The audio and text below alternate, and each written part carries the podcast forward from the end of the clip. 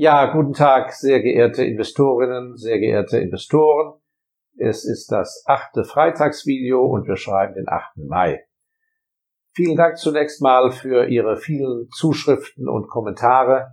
Ähm, ich weiß das sehr zu schätzen und ich freue mich auch besonders, dass die Zahl unserer unabhängigen Investoren und interessierten Menschen aus dem Ausland, die deutschsprachigen äh, stark steigt. Äh, ich habe Grüße aus Portugal bekommen, aus Kanada, Australien. Äh, ganz herzlichen Dank.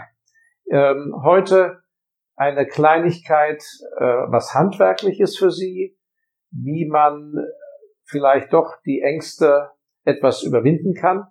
Und ähm, das hat viel mit der Frage der Scheinsicherheit zu tun. Scheinsicherheit, was meine ich damit? Ja, man muss sich fragen, wo rühren denn eigentlich Ängste her? Die Ängste kommen ja dann, wenn man seine Sicherheit in Gefahr empfindet. Und ich glaube, dass die meisten Menschen in einer Illusion von Sicherheit leben. Die Zeiten, dass man bienenfleißig sparen konnte und ab einer gewissen Summe sagen konnte, so, und jetzt habe ich ja genug Geld und jetzt äh, lebe ich von den Zinsen und setze mich in Mallorca zur Ruhe und einmal im Jahr schickt mir die Bank die Zinsgutschrift aus festverzinslichen Anleihen oder Festgeldern, die sind einfach vorbei. Und ich hatte es ja neulich in dem Video äh, zur D-Mark und zur, zum Euro äh, nochmal veranschaulicht, wie noch vor der D-Mark-Euro-Reform, da reichten in der D-Mark-Zeit reichten umgerechnet 500.000 Euro aus. Das waren eine Million D-Mark und angelegt zu 6 Prozent waren das 60.000 D-Mark im Jahr. Das waren also 5.000 D-Mark im Monat. Und davon konnte man recht gut leben. Und das Ganze war abgesichert in Bahn, Post und Staatsanleihen äh, in D-Mark, also einer sehr starken und guten Währung. Natürlich hatte man damals schon einen Inflationsverlust, aber es war jedenfalls ein Modell, um ohne Arbeit ins Alter hinein, früher oder später, äh, ganz gut vom Kapital leben zu können. Und zwar in einer Weise, wo man auf Deutsch gesagt die Verantwortung abgegeben hat an jemand anders. Und ich möchte dringend allen raten, sich von solchen Modellen, wenn ich erstmal genug Geld zusammen habe, ja, dann brauche ich ja nicht mehr zu arbeiten. Das ist so einfach heute nicht mehr möglich und es geht nur, indem sie sich kümmern. Denn auch die Scheinsicherheit einer großartigen Beschäftigung beim Konzern, diese Sicherheit ist ja längst dahin. Äh, auch Weltkonzerne können durch technisch-logische Veränderungen über Nacht zusammenbrechen und wir erleben das ja in einer dieser sehr spannenden Zeit gerade, was alles so am Wackeln sein kann. Und bilden Sie sich auch bitte nicht, das sage ich auch zu mir selber, bilden wir uns doch bitte nicht auch zu viel ein, wenn wir sagen können, ja, es kann doch gar nichts passieren. Ich habe doch diese wunderbare Lebensversicherung, habe ich 30 Jahre eingezahlt, da bekomme ich jeden Monat 3000 Euro ausgezahlt. Oder ich bekomme eine Firmenpension von 3000 Euro. Und der wirklich nette, äh, gerade verstorbene ehemalige Bundesminister Norbert Blüm, ein wirklich äh, herzensguter Mann sicherlich, der ja allen Ernstes äh, damals postulierte, die Renten sind sicher. Der Mann hat leider äh, wirklich nicht gewusst, wovon er sprach, ohne ihm äh, nahe treten zu wollen, weil die Renten, die wir in Deutschland beziehen, äh, kommen ja nicht aus einem Ersparnistopf, den Sie konkret eingezahlt haben ein Leben lang, sondern kommen aus dem Generationenvertrag. Das heißt, die nächste Generation muss jeden Monat ihre Rente bezahlen. Das heißt, alle diese Modelle sind vom Regime abhängig und es, es reicht ein Regimewechsel, eine Veränderung im Zeitgeist, eine andere gesellschaftliche Betrachtung, ein Aufruf zur Solidarität. Und ich habe das in Russland ja erlebt, nach dem großen Regimewechsel in Russland, nach Gorbatschow. Wer waren die großen äh, Verlierer?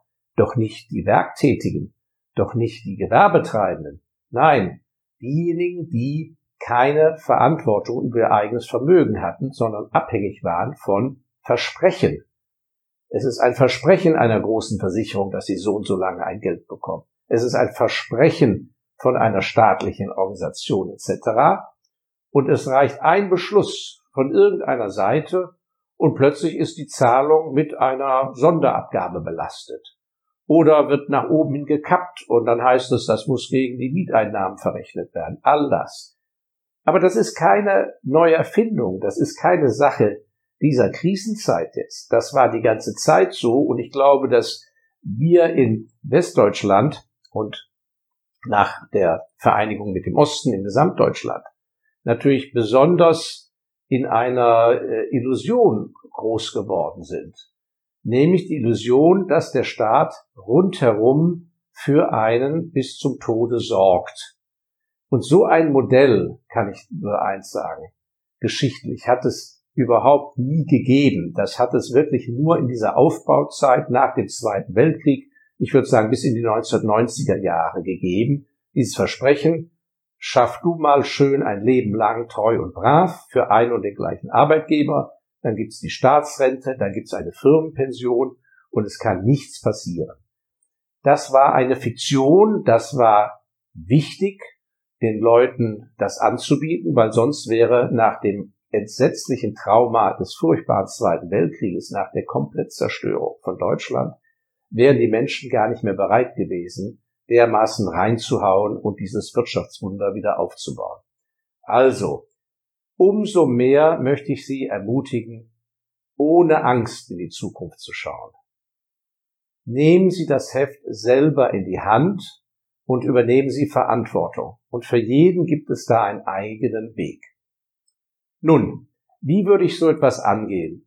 Vor allem für die jungen Leute möchte ich das sagen, aber auch für die anderen ist es nie zu spät. Kapital, Kapitalmehrung, viel Kapital haben, das kommt immer nur von einem, vom Geld verdienen und von der Ersparnis. Das Wort Ersparnis, Sparen ist ja fast äh, aus der Mode gekommen, aber es trifft den Nagel auf den Kopf. Das heißt, Sie müssen sich möglichst frühzeitig für eine gewisse Form des Sparens entscheiden. Und die einfachste Methode ist, vor allem für die Berufsanfänger, die haben es am leichtesten, aber auch später, zehn Prozent vom Bruttolohn buchen Sie von Ihrem Konto per Dauerauftrag ab auf ein Sonderkonto. Das heißt, wenn Sie einen Job haben und Sie haben 3000 Euro brutto, dann ziehen Sie 10 Prozent, 300 Euro von Ihrem ausgezahlten Nettolohn ab. Das hört sich wenig an, 10 Prozent vom Bruttolohn ist netto aber ganz viel. Aber wenn Sie es einmal geschafft haben, sich mit diesem gekürzten Nettolohn, freiwillig gekürzten Nettolohn abzufinden. Und sie halten das ein Leben lang durch und passen das immer an. Sie werden dann befördert und eines Tages als Doppelverdiener haben sie 6000 brutto, dann gehen eben 600 ab per Dauerauftrag vom Konto, wo die Nettozahlung einfließt. Das hört sich sehr simpel an, aber wer das durchhält, wer erst überhaupt nicht mit diesen zusätzlichen 10% rechnet, wer von vornherein sagt, ah, da habe ich ein Jobangebot, 3000 Euro brutto, der kommt nach Hause und sagt, es ist nicht 3000 Euro brutto, es ist minus diese 10%, minus 300 vom Netto. Das kann Ihnen ja jeder Steuerberater ausrechnen oder der Arbeitgeber. Und wenn Sie von dieser Basis starten und sich dann über Ihre Erhöhung des Gehaltes und Lohnes freuen, dann sind sie automatisch in einem Modell. So. Und im nächsten Schritt ist dann die Frage, was machen Sie mit dem Geld? Zunächst machen Sie sich mal überhaupt keine Gedanken. Zunächst müssen Sie es mal auflaufen lassen. Und die andere ganz konservative Richtung, die Sie verfolgen sollten und die auch sehr unspektakulär ist, sehen Sie zu, dass Sie irgendwann im Laufe des Lebens mietfrei leben können. Weil was später passiert in puncto Inflation, wie man mit ihnen als Mieter umgeht, ihre Bewegungsfreiheit und so weiter und diese permanent monatliche Belastung. Wissen Sie, ob Sie ein Leben lang jeden Monat eine hohe Miete zahlen können? Also ist es je nach Zuschnitt wichtig, dass man auch in einem, in einer Immobilie wohnt, wo unter Umständen die Nebenkosten nicht so hoch sind. Sonst nützt Ihnen das mietfreie Wohnen gar nichts, wenn sie Eigentum haben, es eigen nutzen und sie die Schulden abbezahlt haben, nützt ihnen gar nichts, wenn gigantische Nebenkosten da sind. Hausmeister, Fahrstuhl, Tiefgarage etc. etc. ist viel schwerer zu stemmen, als wenn da kaum Nebenkosten sind. Denn die flexiblen Kosten, auf die haben Sie ja Einfluss, wie viel Strom Sie verbrauchen, Wasser, Heizung etc. etc. Also auch das klingt so simpel und so naiv, ist aber von fundamentaler Bedeutung, wenn ich die Lebensläufe vieler Menschen anschaue. Diejenigen, die per Inflation immer höhere Mieten zu zahlen haben, da kann man sagen, Mietbremse her, Mietbremse hin, alles Quatsch, am Ende wird der Kram teurer. So. Und wenn Sie mietfrei wohnen, brauchen Sie, wenn Sie sehr bescheiden sind und ein Unglück widerfährt Ihnen, können Sie angstfrei weiter wohnen, denn Sie brauchen an sich nicht mehr so viel Geld. Wenn Sie nicht neue Sachen anschaffen, brauchen Sie eben äh, Nahrungsmittel etc. Da kommt man schon viel, viel besser durch. Aber Sie müssen eben die Verantwortung dafür übernehmen. Und so eine Wohnung, mietfrei oder ein Haus fällt natürlich nicht vom Dach, aber man fängt mit kleinen Schritten an und wenn Sie lange genug sparen und eben äh, mit einer Hypothek Dinge finanzieren, die im Rahmen sind, wichtig ist, sich nicht auf den niedrigen, auf der niedrigen Zinsbelastung auszuruhen, sondern sehen Sie zu, dass Sie den Kram tilgen. In gar keinem Fall sagen, ah, es rechnet sich doch, die Hypotheken sind, sind so niedrig und mit dem anderen Kapital, was ich ja dann übrig habe, da spekuliere ich rum oder könnte ich doch Aktien kaufen. Nein, machen Sie es nicht. Sehen Sie zu, dass Sie das mit einer permanenten Tilgung oder Einmaltilgung, wenn Sie äh, Geld äh, erben oder einen Bonus halten, dass das wegkommt. So, und der nächste Schritt ist dann, dass Sie Ihren Lebensstandard nicht sofort immer hochbocken und vor allem nicht einen, wie man früher gesagt hat, einen Wechsel auf die Zukunft ziehen. Richten Sie einen Lebensstandard ein, den Sie möglichst lange halten können, aber auch beibehalten können.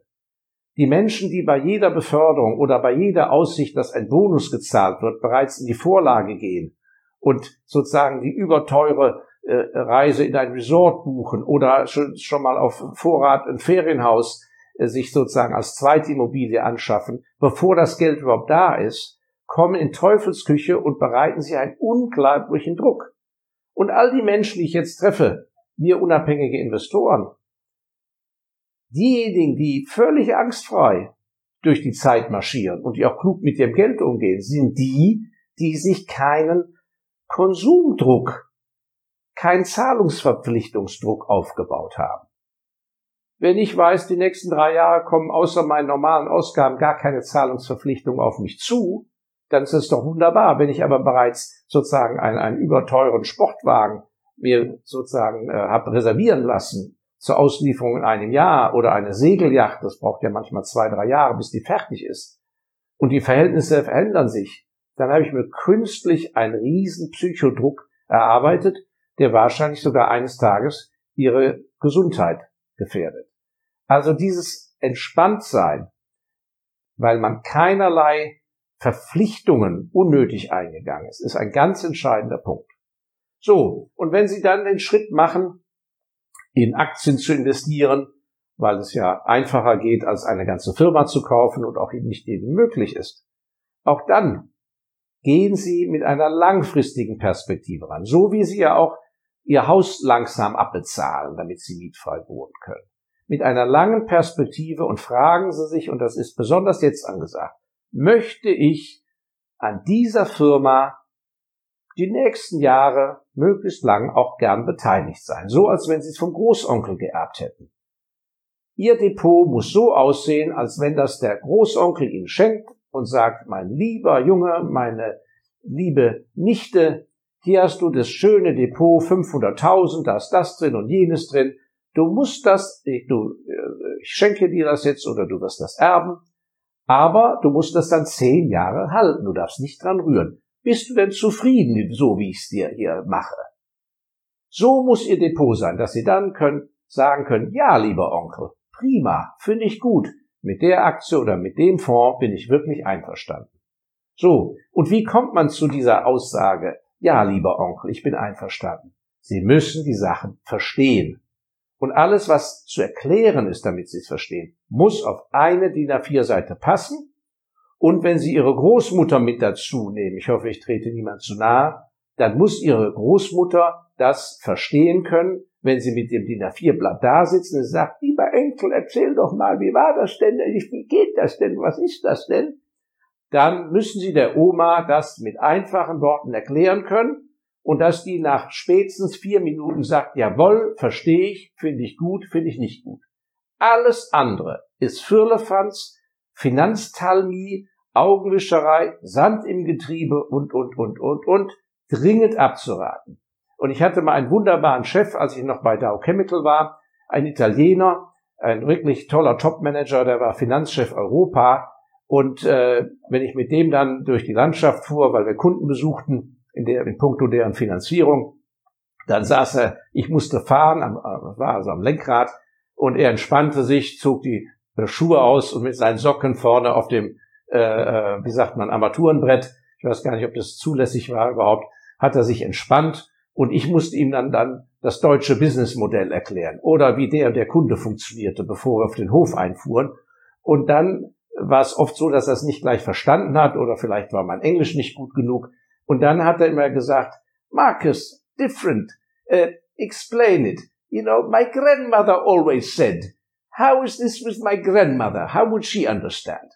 Also das ist mir sehr gut in Erinnerung geblieben. Also schieben Sie immer wenn es kompliziert wird mit Finanzsachen, bei Ihrem Finanzberater, Vermögensverwalter, Bankbetreuer und der kommt mit was, was Ihnen vor, komisch vorkommt, dann bitte genug Selbstbewusstsein, keine Minderwertigkeitskomplexe. Sagen Sie gleich, Mensch, Herr Meier, hören Sie mal, das versteht doch gar kein Mensch, was Sie da sagen, nicht wahr? Äh, und ähm, machen Sie das mal äh, so, dass Sie Ihre Großmutter ins Rennen bringen. Und wenn Sie sich nach gründlicher Überlegung und guter Vorbereitung dann für ein gewisses Investment entschieden haben und Sie wollen an den Kauf gehen, des Fonds oder der Aktie, wie auch immer, dann ist eins ganz wichtig, und diesen Fehler habe ich selber oft gemacht, als ich noch jung war.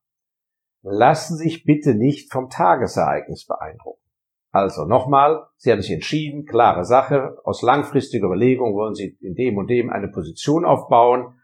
Es ist der nächste Morgen, äh, sie äh, gehen ans Telefon, wollen online, äh, wollen anrufen oder wollen beim Banker oder wollen online die Order eingeben. Zack, kommt die Nachricht, oh, der DAX ist minus drei Prozent, der Donald Trump hat dies und jenes verkündigt. Dann sage ich Ihnen eins, die Mehrheit der Anleger wird dann an diesem Tag nicht kaufen, sondern erstmal stutzen.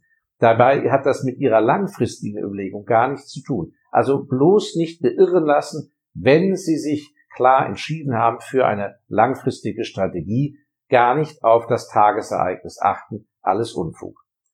So, und zum Abschluss ein ganz wichtiger Punkt. Jetzt haben Sie also viele Dinge bereits beieinander in Ihrem Vermögen und natürlich müssen Sie eine gewisse Vermögensübersicht haben. Und da schießen viele von uns übers Ziel hinaus. Erstens sind viele in ihr Vermögen verliebt. Und ich weiß noch, als ich ein sozusagen Teenager war, ach, was habe ich es geliebt, meine Zahlen da niederzuschreiben. So und so viel 100 D-Mark an Anleihen, so und so viel 100 D-Mark in Aktien und so weiter. Und ich fand das ganz toll.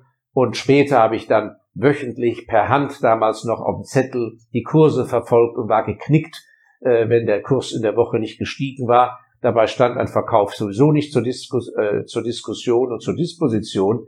Das ist alles Beschäftigungstherapie äh, und ist alles Unfug. Sie müssen ihre Psyche in den Griff kriegen. Das heißt, man macht einmal im Jahr eine Vermögensaufstellung. Und es ist eine ganz komische, aber uralte kaufmännische Regel. Und da ist ganz viel dran und wird Ihnen viel, viel Ertrag bringen, wenn Sie sie beherzigen. Sie dürfen Ihr Vermögen nicht zu häufig zählen. Denn das bereitet nämlich Angst. Wenn Sie sehen, oh, mein Aktiendepot ist ja so und so gestiegen oder um so und so viel gefallen, dann haben Sie entweder Angst, dass es noch tiefer fällt oder dass die schönen Buchverluste Ihnen vielleicht flöten gehen könnten, wenn Sie jetzt nicht verkaufen. Das heißt, es entsteht eine psychologische Zwickmühle und das ist ganz fatal bei der ruhigen, langen Überlegung, denn wir wollen ja, dass das Vermögen wächst wie ein Park, ganz beständig und auch die Stürme übersteht. Und so haben wir das ja auch seit 18 Jahren in unserem ME-Fonds Special Values gemacht und das ja auch mit Erfolg. Also diese Ruhe, diese fehlende Angst, wie kriegen Sie das hin, wenn Sie Ihr Vermögen betrachten? Also erstens nicht zu häufig und zweitens, wie notiert man das? Immer mit einem Sicherheitsabschlag. Rechnen Sie sich bitte nicht reich, Machen Sie sich nicht was vor. Zwingen Sie sich vernünftig zu werden, wenn Sie es nicht schon sind. Das bedeutet, Cash ist bei mir Cash, eins zu eins wird es notiert. Reiche Leute in der Auflistung, da kommen oben Immobilien und Ländereien und Firmenbeteiligung und dann kommt unten, ich habe es mal bei einem, einem unserer Anleger erlebt, da stand Cash 1.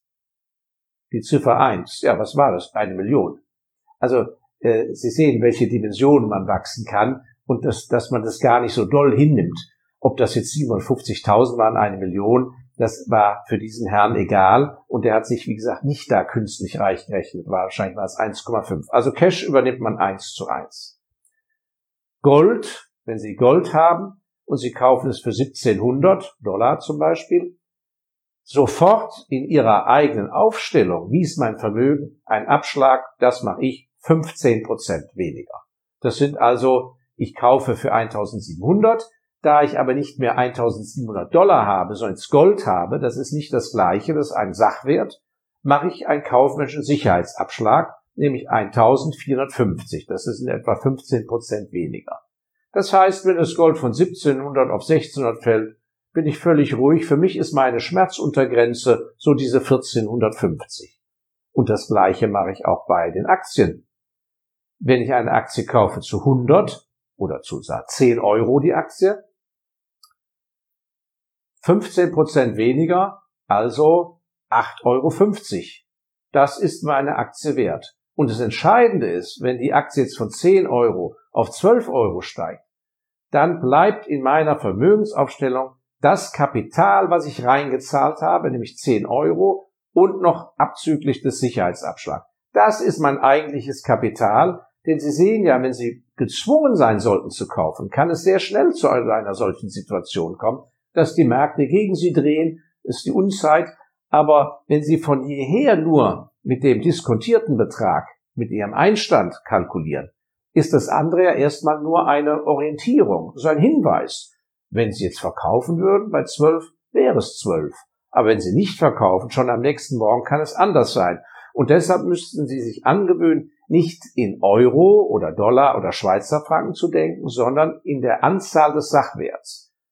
Wer partout nur ruhig schläft, wenn er 100.000 Euro hat, dann derjenige muss auch oder diejenige 100.000 Euro in der Bank liegen haben. Denn sobald sie mit 100.000 Euro etwas kauft, Land, Haus, Wald, Aktien, Gold, hat sie keine 100.000 Euro mehr, sondern sie hat, was weiß ich, ein Haus oder eine Wohnung oder sie hat 1.000 Nestle-Aktien.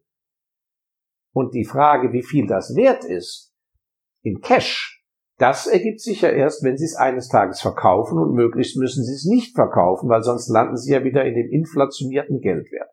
Also deshalb setzen Sie Ihre Vermögenswerte konservativ an, bei Gold und bei Aktien und Fonds minus 15 Prozent, bei Häusern, die sehr immobil zu verkaufen sind, setze ich, wenn ich ein Haus für, oder eine Wohnung für 200.000 Euro kaufe, ziehe ich immer 25 Prozent ab. In meiner Vermögensaufstellung sind das nicht 200.000 Euro Wohnung, sondern 150.000 Euro Wohnung.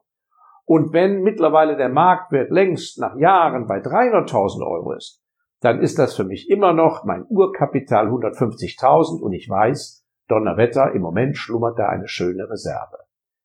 Also, Sie werden staunen, wenn Sie das wirklich adaptieren können, wenn sie sich losen, lösen können von den größeren Zahlen, und das macht ihnen diese größeren Zahlen, geben ihnen gutes Ego und so weiter, wenn sie sich davon, davon Abstand nehmen können, dann werden sie erleben, wie viel weniger Angst sie haben, weil sie sich gar nicht erst reich rechnen, was auf dem Papier ist. Sie haben viel mehr Abstand. Und wie ich schon oft gesagt habe, zum Abschluss, was ist die Urbasis des Ganzen? Bitte keine Schulden für Investments, es sei denn, es ist eine Immobilie, die Sie per Tilgung abfinanzieren, wenn Sie einen Job haben oder Einkünfte haben. Ansonsten Geld anlegen als normaler Kapitalanleger mit freiem Kapital, mit Schulden, ist ein absolutes No-No. Dann kann Ihnen auch überhaupt nichts passieren. Und wenn Sie sich eben mit ein paar kleinen Tricks äh, die Angst vom Leibe schaffen, dann fahren Sie ohne Angst, ohne Schulden ganz hervorragend durch. Und warum sollten wir das machen? Weil am Wegesrand zu jeder Zeit wunderbare Gelegenheiten lauern. Und ich muss sagen, auch heute am 8. Mai, ich war noch nie so glücklich und zuversichtlich, dass man an den Kapitalmärkten wunderbare Zeiten zur Geldvermehrung und zum Gelderhalt hat. Das wünsche ich Ihnen auch für die kommende Woche, dieses Augenmaß. Und äh, seien Sie doch bitte so lieb und äh, empfehlen Sie äh, mein YouTube weiter, wenn er Ihnen gefallen hat. Vor allem zu den Menschen, die vielleicht ein klein wenig Zuspruch brauchen. Dafür ganz herzlichen Dank und danke auch, dass viele von Ihnen nach dem letzten Video den Abonnierknopf äh, gedrückt haben. Unsere Abonnentenzahl steigt und ich würde mich freuen, wenn das auch so weiter bleiben könnte. Also bis nächsten Freitag Ihnen alles, alles Gute. Ja, sehr geehrte Investorinnen und Investoren, noch ein kleiner Nachtrag ähm, mit Blick in die nahe Zukunft. Wir überlegen, ob wir nicht auf YouTube einen Livestream schalten sollten nach Feierabend, wo Sie Gelegenheit hätten, live mit mir in Aktion zu treten und ich live Ihre Fragen beantworten würde. Das würden wir äh, wahrscheinlich in den nächsten Monaten mal ins Auge fassen. Geben Sie mir dazu doch Ihr Feedback, Ihre Meinung in die Kommentarbox unter dieses YouTube. Da wäre ich Ihnen sehr verbunden, wie Sie dazu stehen. Danke.